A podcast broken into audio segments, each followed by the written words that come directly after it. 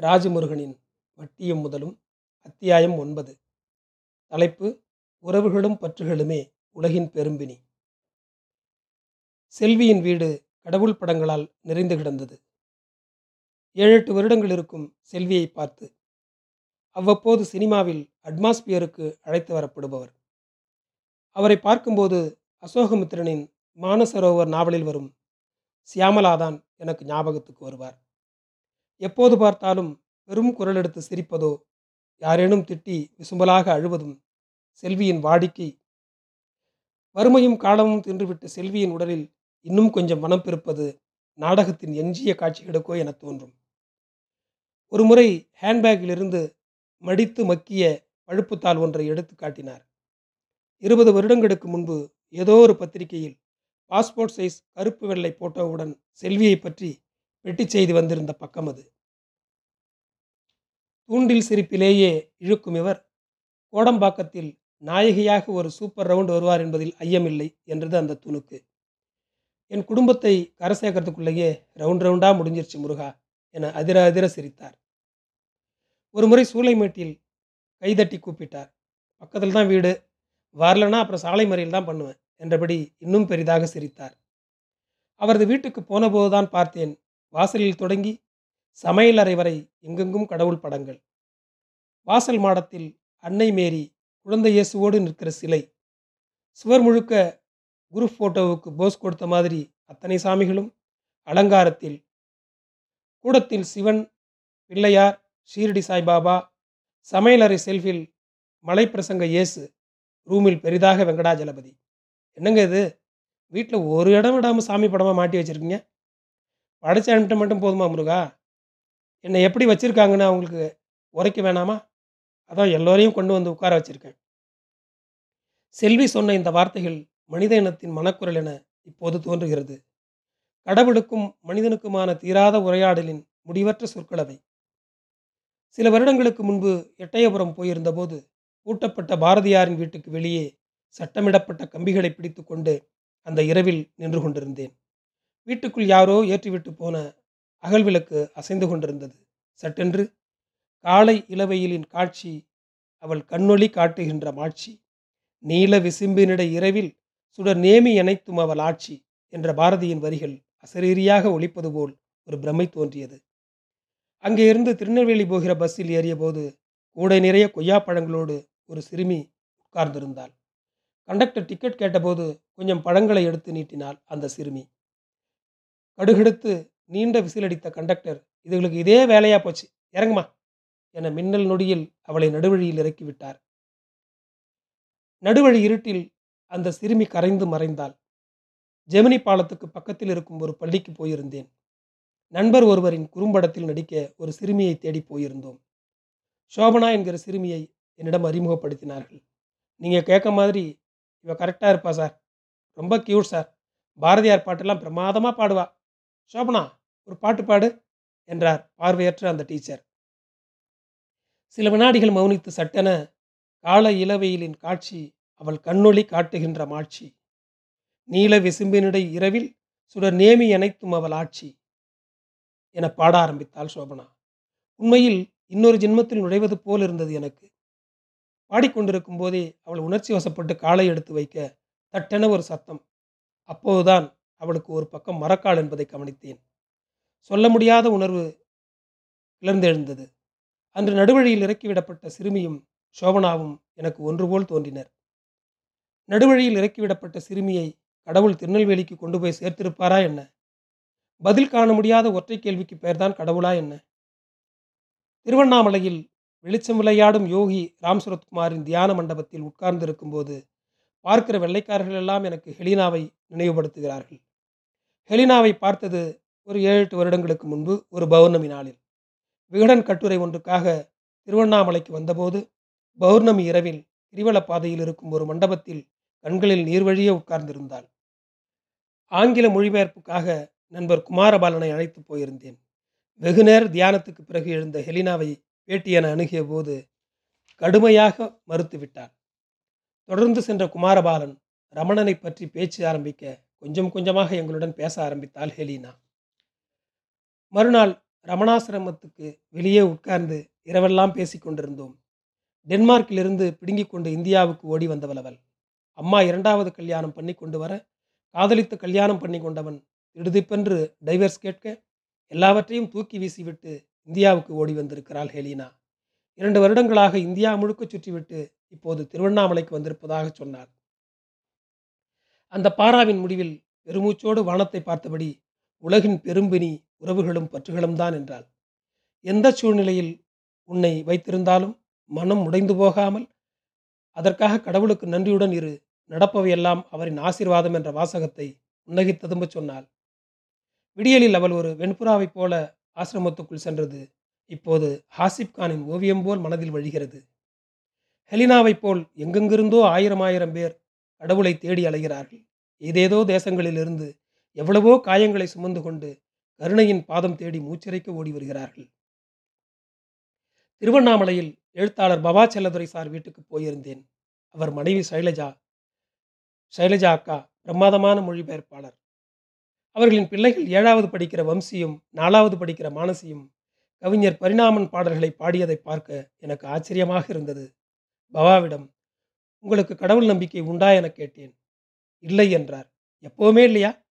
மார்க்சிய சிந்தனைகளை படிக்கத்து படித்து தேறின பின்னாடி இயற்கைதான் உலகம். கடவுள் கடவுள்னு ஒரு விஷயம் கிடையாது. உறுதியாக நம்ப ஆரம்பிச்சிட்டேன் முருகன். நானும் சைலஜாவும் இப்போவும் அப்படித்தான் இருக்கோம். ஆனால் நடுவில் என் மூத்த பையன் சிபி ஒரு ஆக்சிடெண்ட்டில் இறந்து போனப்ப ரெண்டு பேரும் உடஞ்சி போயிட்டோம். முழுக்க முழுக்க சூனியத்தில் போய் அடைஞ்சிட்ட மாதிரி ஆகிருச்சு ரெண்டு பேருக்குமே. ஏதோ ஒரு ஆறுதல் தேவைப்பட்டுச்சுன்னு அது கடவுளாக இருந்தால் கூட பரவாயில்லைன்னு தோணுச்சு என்றவர் மனைவியை பார்த்து புன்னகைத்து விட்டு சொன்னார். சிபியினி கிடைக்க மாட்டேன்னு தெரிஞ்சதும் அவனை எங்கேயோ தேடி எங்கெங்கேயோ தேடினோம். ஒரு நாள் விசிறி சாமியார் யோகி ராம் சுரத்குமாரை பார்க்கணும்னு தோணுச்சு. ஏதோ ஒரு ஆறுதல் கிடைக்கும்னு போனோம். ஆசிரம வாசலில் பெரிய கூட்டம். எல்லார்கிட்டையும் சீட்டு எழுதி வாங்கினாங்க. நான் என் மகளை கண்டுபிடிக்க வேண்டும் என எழுதி அனுப்பினேன். சில நொடிகளில் சுரத்குமார் வந்தார். சைலஜாட்ட என்னம்மா வேணும் உனக்குன்னு கேட்டார். என்னை அம்மான்னு கூப்பிட யாரும் இல்லை. என் பையன் வேணும் சாமின்னு சொன்னாங்க. உடனே அவர் உன் பையன் எங்கேயும் போகலையே. A son will come to call you அம்மா. டோன்ட் ஒரின்னு சொல்லிட்டு எழுந்தார். ஒரு நிமிஷம் அந்த மண்டபத்திலேருந்து பவாப்பா சைலமான்னு சிபி ஓடி வருவோன்னு மனசு பதறிச்சு முருகன்.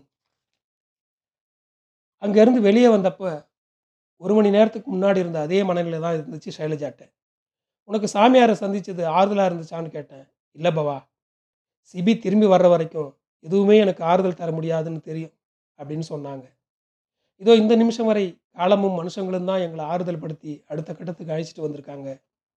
இங்கே கடவுளை முன்வைக்கிற எல்லாமே அபத்தமாக இருக்குது நாம தான் நம்மளை வழி நடத்திக்கணும். அங்கிருந்து வரும்போது வாசலில் வம்சியும் மானசியும் வீட்டை நிறைத்து விளையாடி கொண்டிருந்தார். சிபி எடுத்து போன சந்தோஷங்களையும் ஆறுதலையும் இவர்களிடம் கொடுத்து அனுப்பியது யார் என்ற கேள்வி என்னை பின்தொடர்ந்தது. என் அப்பா இருபது வருடங்களுக்கு மேலாக பழனிக்கு மாலை போட்டவர். இப்போது நானும் சபரிமலைக்கு போய் வருகிறேன். நிஜமாகவே காரண காரியங்கள் இல்லை. அதிகாலையில் எழுதுவதும் குடிக்காமல் இருப்பதும் சுத்தமாக புழங்குவதுமாக அந்த நாற்பத்தெட்டு நாட்கள் ஒரு அனுபவம். பயணமோ அலாதி.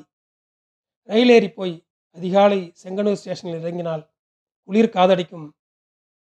தமிழ்நாடு கேரளா ஆந்திரா கர்நாடகா சாமிகள் கூட்டம் கூட்டமாக பம்பை பஸ்ஸில் வாசமடிப்பார்கள். சாமியே சரணமையப்பா என மலை முழுக்க கும்மி அடிப்பார்கள். பம்பையில் குளித்துவிட்டு நடக்க ஆரம்பித்தால் யார் யாரோ குளுக்கோஸ் கொடுப்பார்கள். விசிறி விடுவார்கள். சின்ன பாதையிலும் பெரிய பாதையிலுமாக மூச்சு முட்ட முட்ட எத்தனை சைஸில் எத்தனை தினுசில் எத்தனை பேர் நடக்க முடியாமல் டோலியில் போகிறவர்கள். ஒவ்வொருவர் கண்களிலும் எவ்வளவு பிரார்த்தனைகள். சரங்குத்தியிலிருந்து பிதுங்கி நகர்ந்து பதினெட்டு படிகளில் திமிரி ஏறி கற்பகிரகத்தில் ஐயப்பனை பார்ப்பது ஒரு சின்னல் ஒரு சின்ன மின்னல் நொடிதான். ஒரு கணம் கண்மூடினால் ஒரு கோடி மின்னல் மின்ன வேண்டும் என்கிற பாரதியின் வரி மாதிரி அந்த ஒரு நொடியில் மனம் துள்ளி அடங்கும். லட்சோப லட்ச அழுக்குகளை சுமந்தோடும் பம்பையை மறுபடி கடக்கும்போது மனம் பேரமையில் இருப்பது உண்மையா பிரம்மையா என சத்தியமாக இப்போதும் தெரியவில்லை. ஆனால் ஒவ்வொரு முறையும் மலைக்கு போய் வந்த இரண்டொரு நாட்களில் குடி ஒழுங்கின்மை அசுத்தம் என களைத்து போட்ட பழைய வாழ்க்கை ஆரம்பித்து விடும் எனக்கு. தஞ்சாவூர் பெரிய கோயிலிலிருந்து ஸ்ரீபெரும்புதூர் ராமானுஜர் வரைக்கும் தமிழ்நாட்டில் ஏராளமான கோயில்களை கோயில்களை சுற்றிவிட்டேன். சாமிகளின் முகங்களன்றி மனித மனம் போல் கனத்து இருண்டு இருக்கும் கற்ப கிரகங்களில் பேரிழாய் எரியும் தீபங்களையே நெஞ்சில் சுமந்து வந்திருக்கிறேன். தீமைகளை எரிக்கும் தீபங்கள் நிரந்தரமாவதே எப்போதைக்குமான பிரத்தன் பிரார்த்தனை. வாழ்வின் மாயங்களை பொறுக்க முடியாமல் வருடம் முழுவதும் கோயில் கோயிலாக திரியும் நிறைய அன்பர்களை நான் அறிவேன். அமைதியின்மையும் நோய்களையும் சுமந்து கொண்டு எவ்வளவு பேர் கடவுளை தேடுகிறார்கள்? விடுபடுதல் வேண்டி விரதமிருந்து இருமுடி கட்டி மலையேறி மணிகண்டனை தேடிப்போனால் அவன் கேட்கிறான் ஏனுங்கு வந்தாய்? என்னிடம் பதிலில்லை என்பது பூமா ஈஸ்வரமூர்த்தியின் கவிதை. என்னிடமும் பதிலில்லை. ஓ பரமசிவம் ஐயாவின் பண்பாட்டு அசைவுகள் படித்த பிறகுதான் செல்லூரில் வனாந்தரத்தில் கிடக்கும் குலசாமி மகமாயி மேல் எனக்கு பரிவு வந்தது. அரியுமதி அண்ணனோடு அவரது ஊர் சு கீரனூரில் வீர ஐயனாரை பார்க்க போன போது நடந்த உரையாடுகளில் அது இன்னும் அதிகமானது. மகமாயி ஏழைகளின் சாமி. கோழிக்கறி வாசமும் பொங்கச்சோருமாக ஆத்தாவை கும்பிட்டுக்கடா என்பார் அப்பா. கன்னிமார் சூழ ஊரடிக்க வந்தவனின் காலில் போட்டு மிதித்து உடலை உருவும் மகமாயி அறுப்பருக்கு முன்பு மொத கொத்து நெல்லை மகமாயிக்குத்தான் வைக்கிறார்கள் இப்போதும். குழந்தை பிறந்தால் தேடி வந்து அவள் காலடியில் போட்டு உன் ஒசுர காப்பாத்துமா என கும்பிடுகிறார்கள். இந்த மண்ணில் வாழ்ந்து மக்களுக்காக வாழ்ந்து நடுகள் எய்திய முப்பாட்டன்களை பாட்டிகளை கும்பிடும் இயற்கை வாழ்வை செல்லூருக்கு போகும்போது தான் மீட்டெடுக்க முடிகிறது. எப்போது போனாலும் கோயில் வாசலில் உட்கார்ந்து வாங்கப்பா என சத்தமாக அழைக்கும் வேணு பூசாரி கொடை கொடுக்கும் நள்ளிரவுகளில் ரௌத்திரமாக இருப்பார். நாக்கை துருத்தி பூச்சட்டி ஏந்தி விபூதியை வீசி மட்டேர் மட்டேர் என சிக்குபவர்களை அடி பின்னுவார். அவர் குறி சொல்ல அத்தனை பேரும் பம்மி நிற்பார்கள். சமீபத்தில் ஊருக்கு போனபோது வேணு பூசாரியை தேடினேன். அவர் செத்துட்டாருடா போன மாசம்தான் என்றான் அண்ணன். அவர் இல்லாத மகமாயி கோயிலில் மண்ணில் விழுந்து எழுந்தேன். வேணு பூசாரி சிறு தெய்வமாகிவிட்டார் உண்மையில் எனக்கு மரணங்கள் தான் கடவுளை நெருக்கமாக்கின. பல பேர் விடையறிய முடியாத நோய்களின் குரூரங்களில்தான் கடவுளை தேடுகிறார்கள். கனவு உணவு என எல்லோருக்கும் அவரவர் உடலும் மனமும் தான் முதல் சுமை. எது கடவுள்? இந்த தர்க்கத்திலிருந்து நான் விடுபட்டு விட்டேன். அது அவரவருக்கான விருப்பம். தேடல். வாழ்நாள் முழுக்க தீவிரமான கடவுள் மறுப்பாளராக இருந்த பெரியார் ஓரிடத்தில் நாத்திகன் என்று சொன்னால் கடவுள் இல்லை என்று சொல்கிறவன் இல்லை. நான் கடவுள் இல்லை என்று சொல்கிறவன் இல்லை. இருக்கிறது என்று ஒப்புக்கொள்ளவும் இல்லை. புராண இதிகாச வேத சாஸ்திரங்களை ஒப்புக்கொள்ளாதவர்களையே பார்ப்பனர்கள் நார்த்திகன் என்று குறிப்பிடுகின்றனர் என்றார். சாதி உள்ளிட்ட குரூரங்களையும் மூடநம்பிக்கைகளையும் மத துவேஷங்களையும் கடப்பதுதான் இறைவழியின் முதல் படி என்கிறார் பரமஹம்சர். கடவுளை பற்றிய உரையாடல்கள் எப்போதைய எப்போதைக்கும் முடியப் போவதில்லை என்பதுதான் நிதர்சனம். ஜே கிருஷ்ணமூர்த்தி கடவுளை பற்றி எப்போதும் பேசவில்லை. அதை பற்றியான கேள்விகள் வரும்போதெல்லாம் இங்கே இப்போது இருக்கிற உன்னை பற்றி பேசுவோம் என்பதுதான் பதில். முழுவையின் உள்பக்கம்தான் கடவுள் என்பது. ஆனால் ஒருவர் தன்னுள் இருக்கும் நுழைவாயில் வழியாகத்தான் அதனுள் நுழைய முடியும் என்கிறார் ஓஷோ. அகம் பிரம்மாஸ்மி என்பதும் அன்பே சிவம் என்பதும் கருணை என்ற சொல்லின் எச்சம். கடவுள் என்பது கருணை என்ற சொல்லின் உச்சம். நன்றி.